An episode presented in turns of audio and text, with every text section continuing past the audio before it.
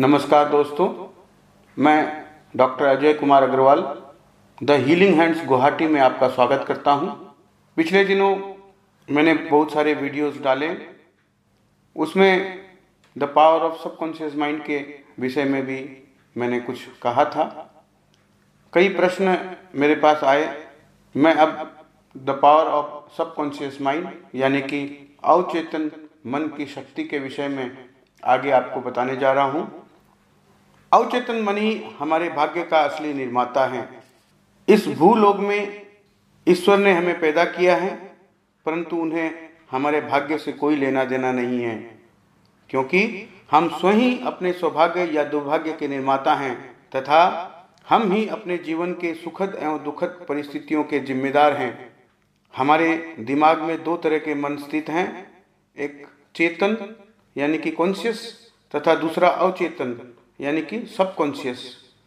चेतन मन यानी बाहरी मन हमेशा बाहरी दुनिया के संपर्क में रहते हुए तर्क, वितर्क, सही, गलत, हिसाब, किताब तथा तमाम सूचनाएँ आदि एकत्रित करता रहता है। हमारा अवचेतन यानी भीतरी मन एक सूक्ष्म प्रकार का मन है, जो हमारी सारी यादों, बचपन से लेकर वर्तमान तक की सभी प्रकार की बातों को अपने अंदर दबाए रखता है। चेतन मन द्वारा किए गए लगातार अभ्यास को यह सख्त आदतों में परिवर्तित कर अपने अंदर कैद कर लेता है। यानी कि सबकॉन्शियस माइंड हमारा एक टेप रिकॉर्डर है, जो निरंतर हमारे चेतन मन से गए हुए विचारों को रिकॉर्ड करते रहता है। जब भी चेतन मन किसी भी प्रकार का इशारा करता है तो अवचेतन मन हमारी आदतों का लाभ या हानि के रूप में फल देने लगता है। चेतन मन द्वारा प्रसारित एक एक तरंगे, विचारों या आदतों को अवचेतन मन का टेप रिकॉर्डर रिकॉर्ड कर लेता है, जिसका पता हमें स्वयं को नहीं चलता कि हमने इसमें क्या क्या भर लिया है। चेतन मन बाहर का संचालक है तथा अवचेतन मन भीतर का। जब हम नींद में रहते हैं तो हमारे शरीर के भीतर के सभी अंग अपना कार्य सुचारू रूप से करते हैं। हमारी श्वास अपने आप चलती हैं।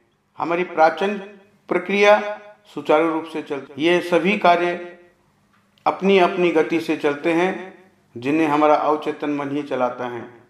जब हम जागृत अवस्था में रहते हैं तो हमारे चेतन मन से अपनी कल्पना द्वारा सकारात्मक या नकारात्मक संदेश हमारे अवचेतन मन को भेजकर, हमारे शरीर के रासायनिक प्रक्रिया को संतुलित या असंतुलित कर सकते हैं। यहाँ यह बात महत्वपूर्ण है कि हमारे चेतन मन की कुछ सीमाएँ हैं, परंतु अवचेतन मन की कोई सीमा नहीं है। हमारा चेतन मन केवल भौतिक शरीर या भौतिक दुनिया तक ही कार्य कर सकता है, परंतु अवचेतन मन सूक्ष्म जगत के किसी भी आयाम तक समय की पाबंदियों को मिटाते हुए पहुँच सकता है। किसी भी युग में, भूतकाल या भविष्य में जा सकता है। हमारा अवचेतन मन बिजली की रफ्तार से भी तेज चलकर किसी से भी संपर्क स्थापित कर सकता है।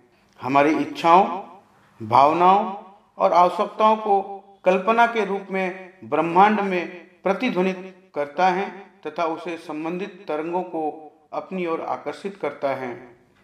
इस दुनिया में संचार माध्यम यानी कम्युनिकेशन सिस्टम का सबसे बड़ा ट्रांसमीटर हमारा अवचेतन मन ही है। क्योंकि सैटेलाइट जैसे संचार माध्यमों की अपनी ही सीमाएँ होती हैं, परंतु अवचेतन मन की कोई सीमा नहीं। यह हमारे विचार को कल्पना के माध्यम से तुरंत कहीं भी भेज सकता है। यदि हम शास्त्रों को पढ़ें तो हमें पता चलेगा कि महाभारत काल में धृतराष्ट्र के सारथी संजय ने उनके सामने बैठकर महाराज को युद्ध का हाल बताया था। यह सब अवचेतन मन का कमाल है। क्योंकि हमारा सूक्ष्म मन, यानी अवचेतन मन, दुनिया के किसी भी भाग में तुरंत पहुंचकर किसी भी रहस्य को ढूंढ सकता है, किसी भी रहस्य को देख सकता है तथा उसका प्रत्यक्ष वर्णन कर सकता है। अगर हम योग, ध्यान या रेकी द्वारा चाहें तो चेतन मन को शांत कर, अवचेतन मन द्वारा सभी प्रकार की भूत, वर्तमान तथा भविष्य की जानकारी प्राप्त कर सकते हैं। यही हमारी दिव्य दृष्टि भी कहलाती है। हमारे मस्तिष्क को अगर हम 100 प्रतिशत कहें तो 90 प्रतिशत भाग हमारा अवचेतन मन है। बाकी सिर्फ़ 10 प्रतिशत ही चेतन मन। यही कारण है कि चेतन मन की अपनी सीमा होती है, परंतु अवचेतन मन की कोई सीमा नहीं होती। जीवन भर हम अवचेतन मन में स्थित विचारों के कारण ही संचालित रहते हैं। हम कोई भी नया कार्य करते हैं या नई चीज़ देखते हैं या नई चीज़ खाते हैं, तभी हमारा चेतन मन तुलना करता है तथा अवचेतन मन को समझाता है। हम अपनी सभी इंद्रियों से किसी भी तरह का अनुभव या सूचना प्राप्त करते हैं, वह हमारे अवचेतन मन में रिकॉर्ड हो जाते हैं। अवचेतन मन द्वारा ही मनुष्य अपने आविष्कारों को पूर्ण कर पाता है। इस संसार में जितने भी आविष्कार हुए हैं वो किसी न किसी वैज्ञानिक की प्रबल इच्छाओं का परिणाम मात्र हैं। अवचेतन मन की प्रबल इच्छा अपने सकारात्मक तरंगों के माध्यम से ब्रह्मांड में खोज करना आरंभ करती है तथा खोज या आविष्कार को पूरा करने में मदद करती है। हम चेतन मन द्वारा जिन जिन भावों को या विचारों को देकर बुद्धि का प्रयोग करके उसे महत्व देते हैं, उसकी तरंगे पैदा होने लगती हैं, तथा उससे संस्कार या प्रारब्ध बनकर हमारे अवचेतन मन के रिकॉर्डर में रिकॉर्ड होने लगता है, और यह रिकॉर्ड ही हमारा असली अवचेतन मन कहलाता है। यह रिकॉर्ड हमारे चेतन मन द्वारा संप्रेषित या दबाए गए सभी विचारों या भावों को अपने अंदर रिकॉर्ड कर लेता है। चूँकि हम सोते हैं, तभी भी हमारा अवचेतन मन अपना काम करता रहता है। इसी कारण हमारी कुछ पुरानी यादें या दबी हुई इच्छाएँ सपनों के रूप में हमें दिखाई देती हैं। ज़्यादा गहरे, नकारात्मक विचारों या भावों से भी चेतन मन सो जाता है तथा अवचेतन मन ज़्यादा गतिशील हो उठता है। अगर हम कहें कि सभी का मालिक अवचेतन मन है तो हमारा भाग्य क्या काम करता है? उसका उत्तर बड़ा ही आसान है। जैसा बोगे वैसा ही काटोगे। हमारे संस्कार पूर्व जन्म के जो संकुचित होकर हमारा प्रारब्ध बनकर सामने आते हैं, उसे ही हम भोगते हैं। यानी यूँ कहें कि पूर्व जन्म में हमारे अवचेतन मन की सकारात्मक या नकारात्मक तरंगों द्वारा ही हमारा प्रारब्ध निर्मित किया जाता है। हमारे मन में अगर नकारात्मक भाव या विचार चल रहे हैं तो भविष्य का निर्माण भी बुरा या नकारात्मक ही होगा। स्वामी विवेकानंद जी ने कहा था कि हमारा वर्तमान हमारे भूतकाल के कर्मों पर तथा भविष्य वर्तमान के कर्मों पर आधारित होगा। ये कर्म हमारे अपने विचार से बनते हैं और विचार हमारे अवचेतन मन द्वारा ही होते हैं। हमारे कर्म ही हमारे भाग्य का निर्माता है। हम इस ब्रह्मांड की रचना के सर्वोच्च स्रोत हैं, क्योंकि हम जैसा सोचेंगे, वैसा ही सपना भी हम देखेंगे। और यह सब ब्रह्मांड के नियमों के अनुसार फलीभूत होता जाएगा। हम सभी सपनों या भावों का रचयिता सिर्फ़ और सिर्फ़ हमारा अवचेतन मन ही है। यही कारण है कि हमारे भविष्य का कोई अस्तित्व ही नहीं है। वर्तमान ही भविष्य का बेटा होगा जो कि भाग्य कहलाता है। जैसे बोए बीज बबूल के तो आम कहाँ से होए? अवचेतन मन एक एक प्रक्रिया को रिकॉर्ड करते रहता है। भविष्य में इसी का प्रतिबिंब हमें देखने को मिलता है। धन्यवाद दोस्तों। मैं अगली वीडियो के साथ फिर आप लोगों के समक्ष उपस्थित होऊँगा। तब तक के लिए नमस्कार। स्वस्थ रहें, खुश रहें। धन्यवाद। नमस्कार दोस्तों। मैं doctor Ajay Kumar Agrawal, reiki grand master The Healing Hands Guwahati में आपका स्वागत करता हूँ। अवचेतन मन के चमत्कारों के विषय में हम आगे बात करते हुए मैं आपको बताना चाहूँगा कि टेलीपैथी हमारे अवचेतन मन का ही संवाद है।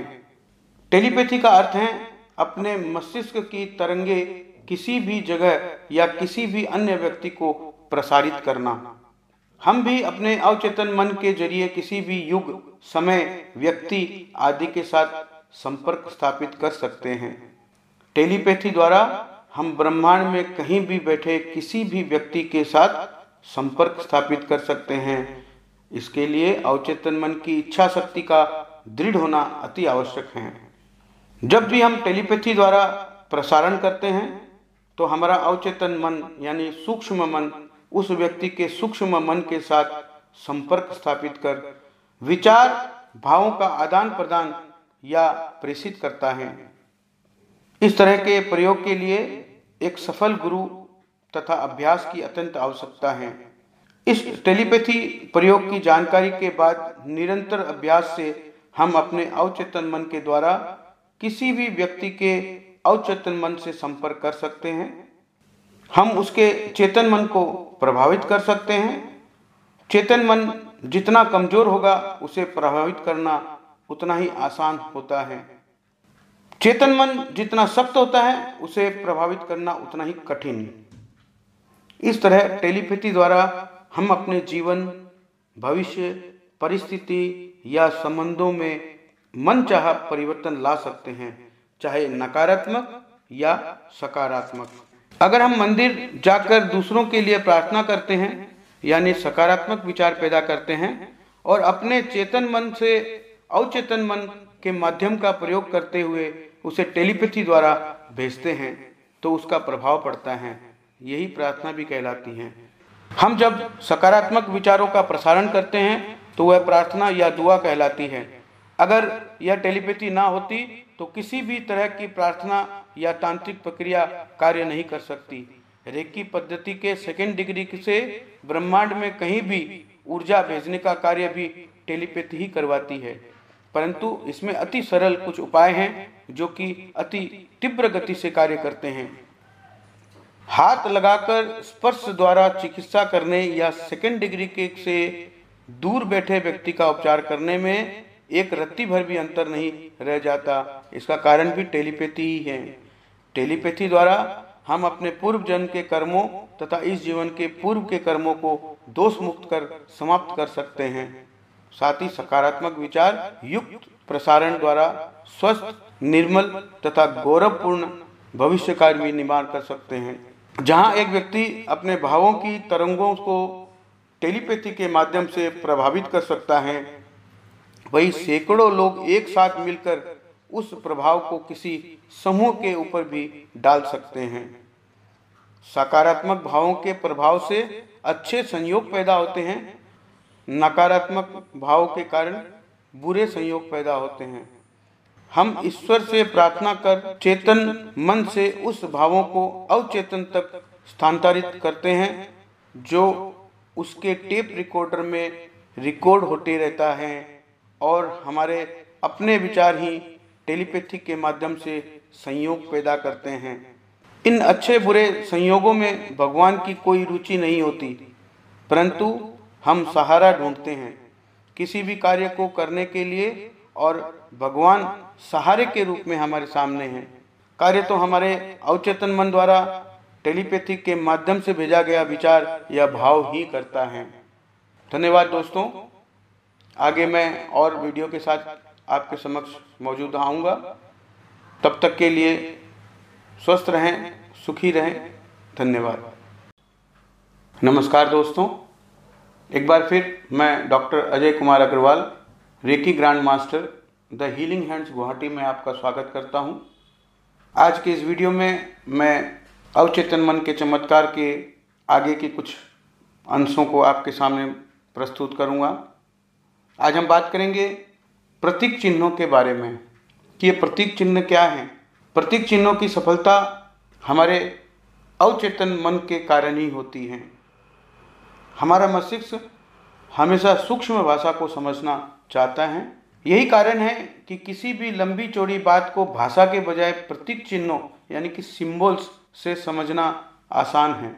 इसीलिए धर्म, जाति या शक्तियों को पहचानने के लिए पौराणिक काल में प्रतीक चिन्हों का प्रयोग किया जाता रहा है। आज भी प्रतीक चिन्ह उतने ही प्रभावी हैं सभी प्रकार के धर्म, तंत्र, मंत्र, विज्ञान आदि को सरल भाषा में समझाने का प्रयास हमेशा से ही प्रतीक चिन्हों के माध्यम से ही किया गया है। प्रतीक चिन्हों को बनाने के कई उद्देश्य हैं, परंतु इनमें से मुख्य उद्देश्य हैं कि अलग अलग तरह की ऊर्जाओं को सूक्ष्म रूप से अपने भावों में प्रकट करने के लिए। हमारे देश में हम प्रतीक चिन्हों का जो प्रयोग निरंतर करते हैं, उसमें प्रमुख है स्वस्तिक तथा उसके साथ शुभ और लाभ या ओम। बचपन से ही भगवान के नाम पर या धर्म के नाम पर हमारे दिमाग में ओम और स्वास्तिक को शुभता का चिन्ह प्रदर्शित किया गया और उसके साथ जुड़ी हुई तमाम धार्मिक बातें बताई गई हैं, जिसका परिणाम है कि हमारे दिमाग में स्वास्तिक के बारे में एक इतिहास रिकॉर्ड हो गया और जब भी हम स्वास्तिक देखते हैं तो हमें वह तमाम बातें याद आ जाती हैं। हमारे मन में स्वास्तिक के प्रति मंगलमय भाव तुरंत उत्पन्न हो जाते हैं। इसका अर्थ है कि इस चिन्ह को देखते ही अवचेतन मन से निकली मंगलकारी सभी संवेदनाओं को चेतन मन तुरंत बिना किसी तर्क के स्वीकार कर लेता है। हिंदुओं के लिए स्वास्तिक ओम शुभ लाभ त्रिशूल, श्री आदि। मुसलमानों के लिए सेवन एट सिक्स, चाँद, तारा, क्रिश्चियन के लिए क्रोस, सिखों के लिए कृपाण आदि ये सारे बचपन से ही उन्हें बताए जाते हैं कि धर्म की पहचान यह है तथा उसके पीछे के रहस्य क्या हैं। इसलिए उन मजहबों के लोग जैसे ही इन प्रतीक चिन्हों को देखते हैं, एक श्रद्धा का भाव अपने आप उनके मन में आ जाता है।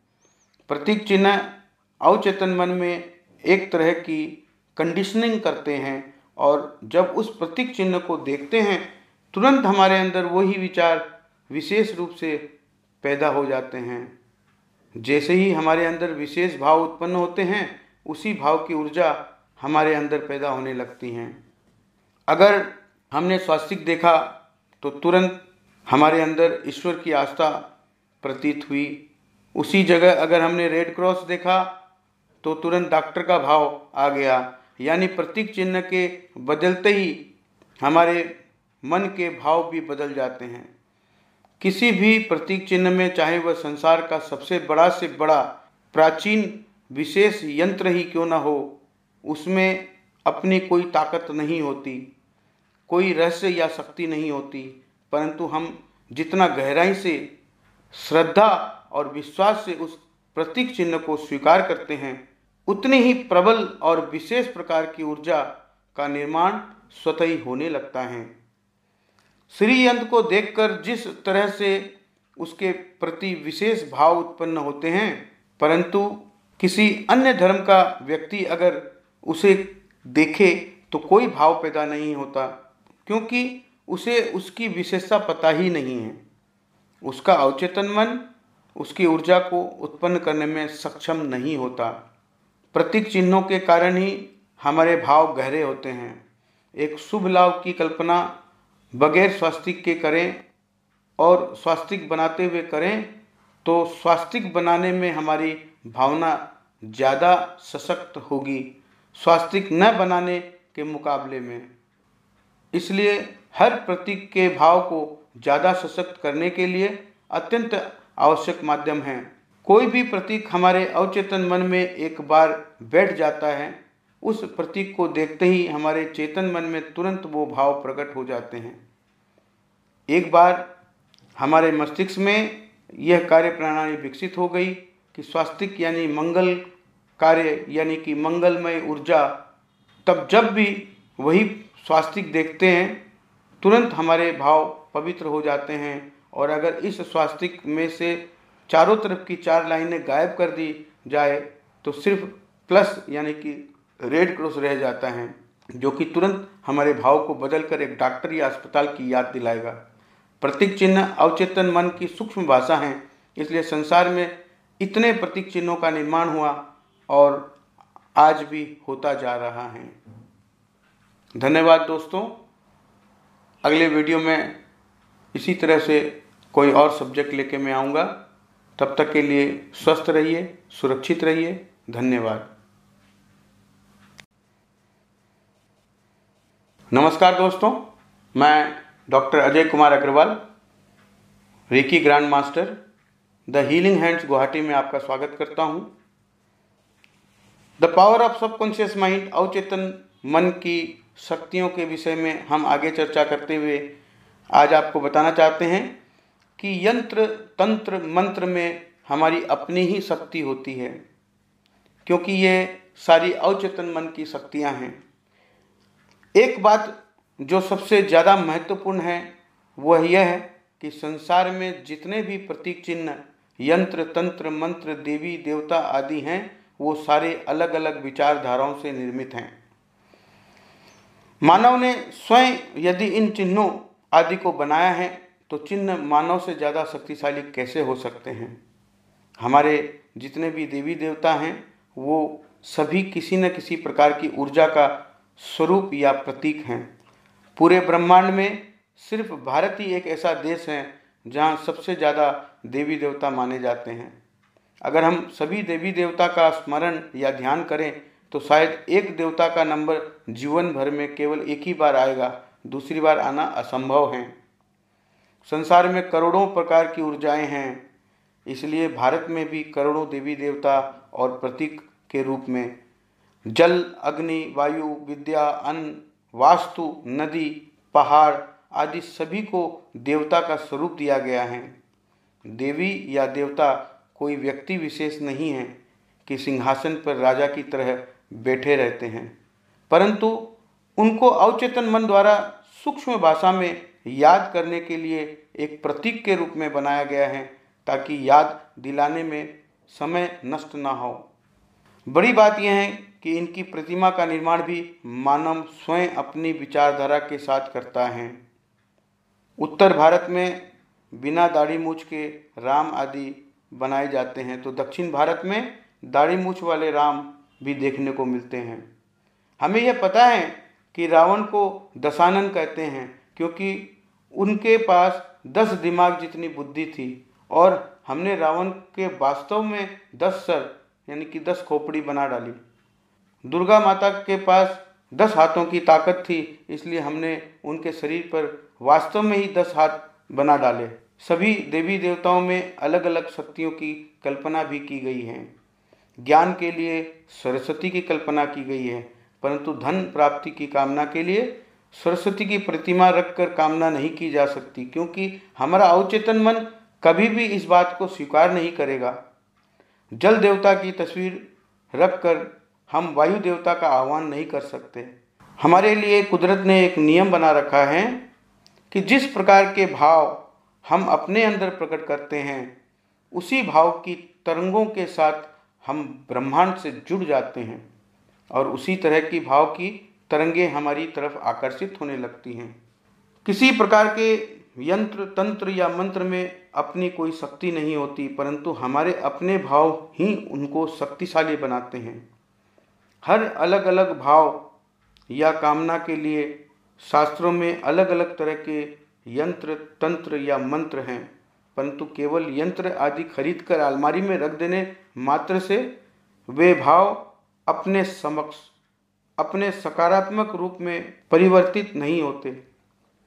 इन सभी प्रकार के यंत्रों आदि को देखकर अपने भाव या विशेष कामना की तरंगे बार बार सच्चे हृदय से निर्मित करेंगे तो ही ब्रह्मांड से उस तरह की तरंगे हमारे पास आकर्षित होगी। यंत्र, तंत्र, मंत्र आदि का सीधा सा विज्ञान है कि हम उसे जितनी गहरी श्रद्धा या विश्वास के साथ स्वीकार करते हैं तथा अपना भाव पैदा करते हैं, उतनी ही प्रबल शक्ति से हमें ब्रह्मांड के आकर्षण एवं विकर्षण का लाभ मिलता है। जितना हम उन पर संदेह करते हैं, उतनी ही शक्ति भी कमज़ोर हो जाती हैं। अगर हम किसी भी मंत्र को पूरे विश्वास के साथ पढ़ते हैं तथा साथ ही हम उससे जुड़े हुए भावों की भी कल्पना करते हैं तो अवचेतन मन द्वारा निर्मित उन भावों की समानांतर तरंगे ब्रह्मांड से हमारी ओर आकर्षित होने लगती है।